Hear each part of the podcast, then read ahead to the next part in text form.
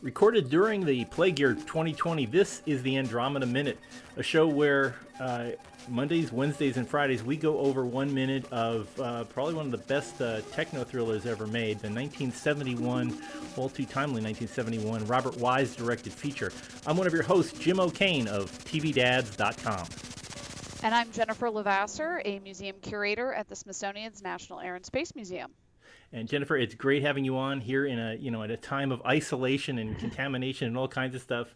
You guys deal with all kinds of stuff with things coming back from space. So who better than you to have on the show? Absolutely, and it's always fun to you know watch a movie that has you know slight little hints back to work. Um, considering we haven't been in the office for some time, hearing words like lunar receiving lab, it always kind of just makes you feel like you're right back in the middle of it.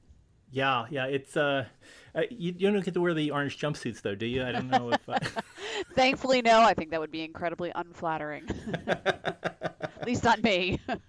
oh, I, I just keep they keep saying that they're made out of paper and stuff. I keep picturing this like large, like a paper towel roll, except they're like shirts and pants and just kind of tear. How big are you? About an L, a, a medium? Yeah, just, right. Uh, but uh, yeah, we're in the we're in the middle of getting a bunch of. Uh, this is the only movie. The, the, the, best thing about Michael Crichton is not only does he provi- provide a lot of uh, phony science, but he provides fake citations to back up his phony oh, science. yeah, yeah. I mean, and that's one of the things. You know, I've watched. A, you know, you watch any History Channel program. No offense to the History Channel, but there are some things on there that are a little hard to believe sometimes and as a historian watching programs you're always looking for the evidence. And i have to say this you know this film sets it up in a very compelling way of making it look like this is real that this is there's real evidence here that there you know and you wonder why all the conspiracy theorists are out there. It's you know uh, no you know it's a great film but you know there we plant hollywood plants seeds of this stuff all the time and so you kind of just have to go with it. And um, hopefully you can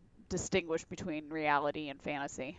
Yeah, this and uh, Capricorn One and probably uh, Pee Wee's Big Adventure has. I, I, I have talked with people at the uh, in the National Park Service that run the Alamo National Historic Site, and they said their number one question is where's the basement in the Alamo. So oh it's, uh, boy, you must. What, what's your what's your most common misconception when people besides besides the one about are these the real spacecraft? Because I've heard that one at the. At yeah, the we get that one a lot, um, and I think it's you know, I, I mean, there are so many moon hoax theories out there. I mean, personally, the one I have to grapple with from time to time is, you know, just the sort of some of the more specific fine points of the moon hoax theory where, you know, there's no stars in the pictures because I do, a, you know, I, I do a lot having to do with photography and um, people always want to know, you know, why can't I see any stars in the background of the moon images? It proves it was on a set because it's just a back black backdrop, and so to have to, you know, kind of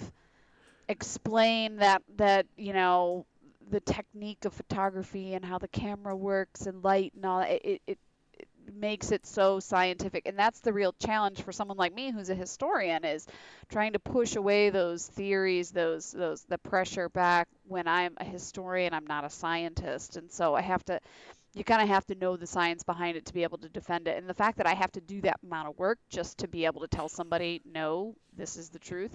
And then reality too you know nothing i say is probably ever going to dissuade somebody from really believing that something is the way it is. I mean, we have uh, coronavirus deniers and all that right now too. So it, it, there's there is no literally. I think this is the time when we figure out there is no amount of evidence, scientific or otherwise, that will you know push somebody in the direction of really believing the scientific truth of something. Yeah, you're you're dealing with matters of faith and dogma more than you're dealing with trying to argue facts. So it's I, I, like you said, it's kind of pointless. Um, but that's your job. You yeah, yep. You got to be an explainer. It. We keep yeah. doing it. um, I've got a couple of questions. I mean, we have this. There's there's a couple of things from a from a museum curation uh, thing that, that I wonder about. When you deal with uh, historical artifacts from the space age, uh, one of the things we're we're showing here is uh, he's turning on a nuclear device, and um, you know it's a it's a for, for one thing it's a classified thing. This is you know the highest Z kappa I think is the way they Z kappa right. status of of secretness, um, and you know as time goes by things get declassified. Um, we, for example, the uh, the Air Force Museum now has the, the Keyhole satellite that was super duper top secret, and now it's you know out there on the floor for you to wander around and, and stare at. Yeah. Um, do you get do, do you get things before they're declassified? Do you have to have people there with security clearances in the Smithsonian to evaluate potential donations from like NRO? No, well, there's we have some good examples of instances where we've been sort of in the middle of some of that. So, do we have people that are capable of that on site? No. Most instances of artifacts coming to the museum, everything has been removed. Um, you know, in terms of if it's a military uh, uh, vehicle, aircraft, whatever, they demil it. So they're going to take out all of the the sensitive pieces of um, material that are inside it, so that we don't have to deal with that and that they're comfortable with it being, you know, basically all the security measures or whatever have all been taken out.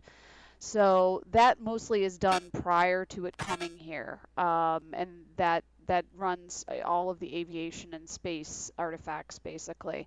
Um, now there are some where we are kind of in the middle of that process. Um, the best example of that is the Corona satellite. So as the Corona satellites were being um, declassified, at least in their existence back in the mid 90s, was when we received a Corona satellite. So, as an artifact, we got that in the museum. It's on display. It's been on display for a very long time in the um, the main space hall down in the downtown building uh, at the museum. So, so while we can't say everything, and while I have a colleague who has been very active in declassification efforts of some of the evidence and the material that um, NRO and others would have on a satellite project like that, there's only so much we can do, and so we we we do try to you know include what we can and talk as best we can about the artifact with what we know.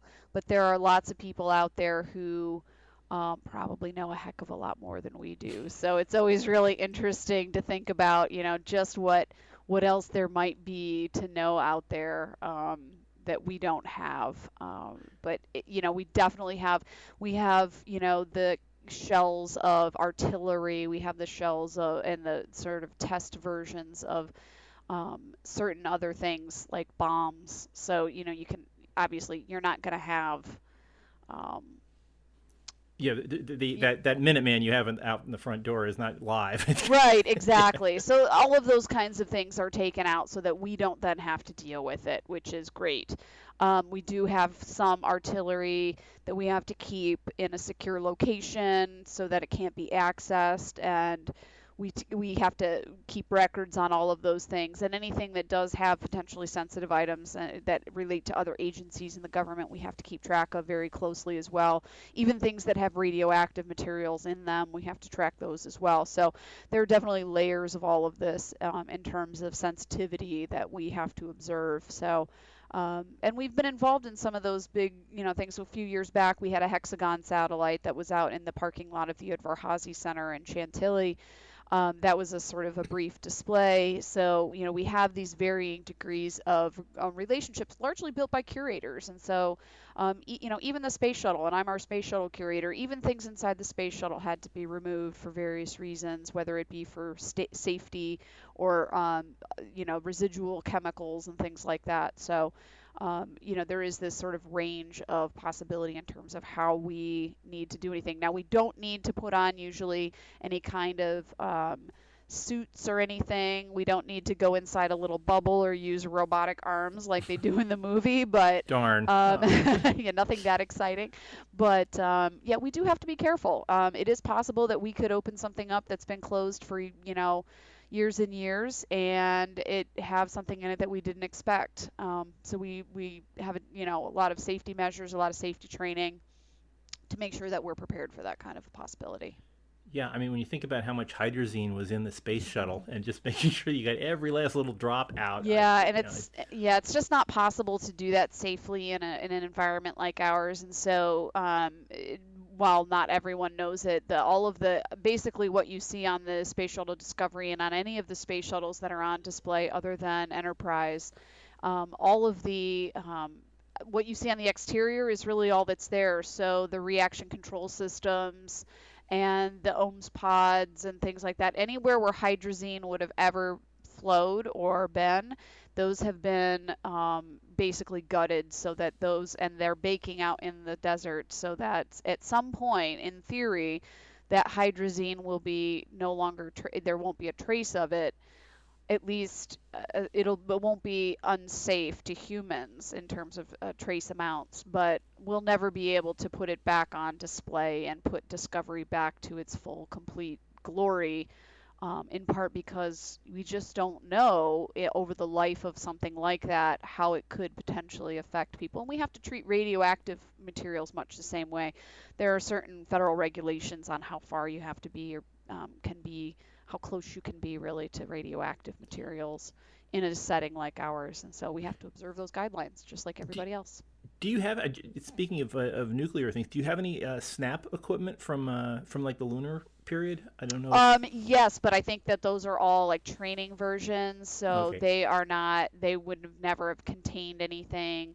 Um, most of that material was would have probably only had anything on it um, once it was actually going to go up. I don't think that they loaded any material in the ones that were just on the ground training. So, um, and the other, you know, the other kind of um, unusual material that we sometimes um, deal with as well is the actual lunar material. So, of course, most of the lunar material went down to the Lunar Receiving Lab in Houston and is still controlled by NASA, but we have a fair number of artifacts that you cannot remove that lunar material from, and that includes spacesuits and anything that would have been out on the lunar surface. And so there are instances certainly of encountering lunar material when we are working with our uh, spacesuit collection. And in particular, uh, we at one point opened a package in, uh, about five years ago, and there's um, some film of this on our website. I think it's still there. Um, we um, had a, a package, and NASA has this classic pink plastic that they use to package things up, even going back to the 60s and 70s. And inside this package was the cover to part of Gene Cernan's um, life support backpack. And the cover of it had been, and it was even dated on the outside of the package, it had been packaged up in January of 1973.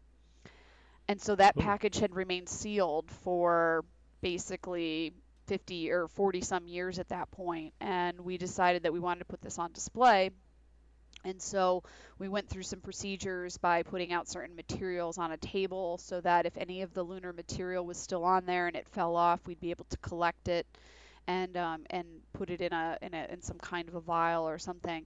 Um, and we had to use particular kinds of gloves, and there was, you know, a whole procedure that our conservators used in order to open that package safely, because of course we don't want to contaminate ourselves and breathe in any of that material.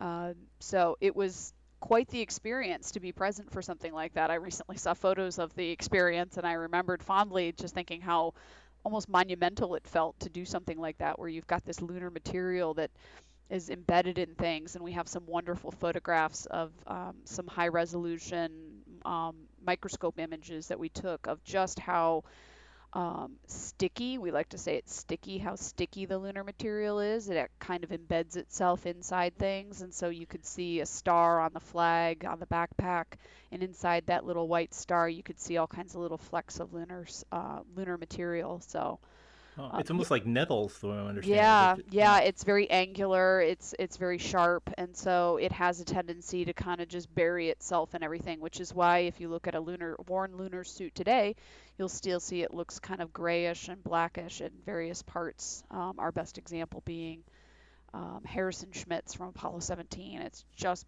it, uh, we call it beautiful. We say it's beautiful because it looks so worn and, and dirty, really, but it is so well preserved. Um, but it shows you just how um, kind of dangerous that kind of material could be. And that's why they took such procedures. And so, you know, thinking back on the movie itself, it's exactly, you know, you can, you know, working from my perspective, it's not hard to understand why in the case of something like this, they would be incredibly careful and not even being a you know a, do- a medical doctor or a scientist. I can I can see why something that is potentially so dangerous would be dealt with so carefully.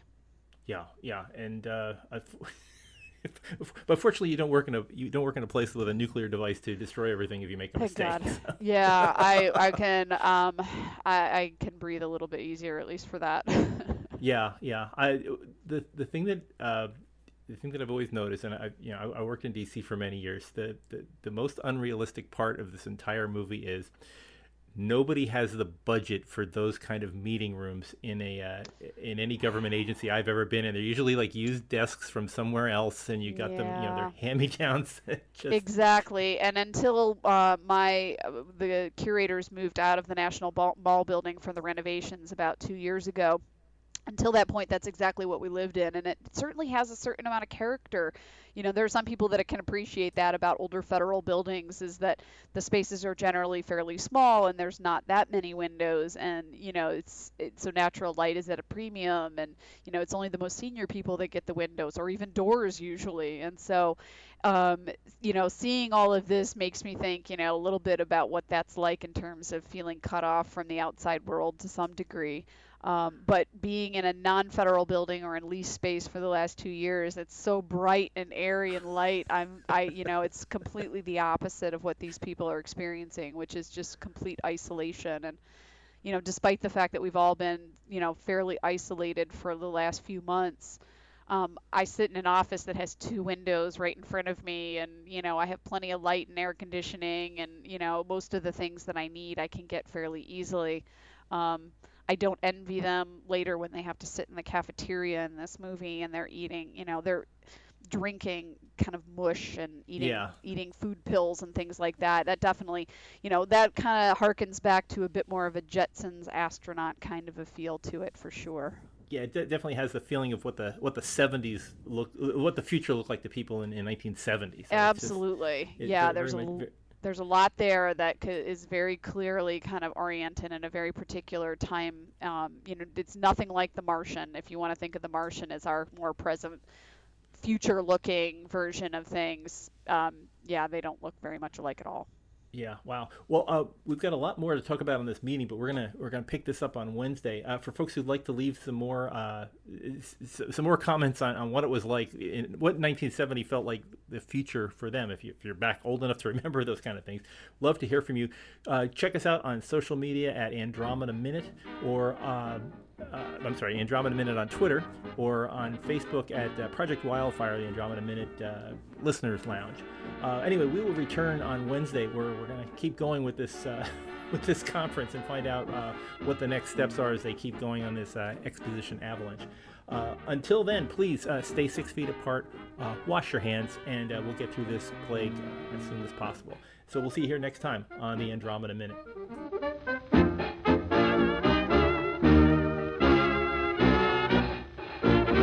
Very flattering.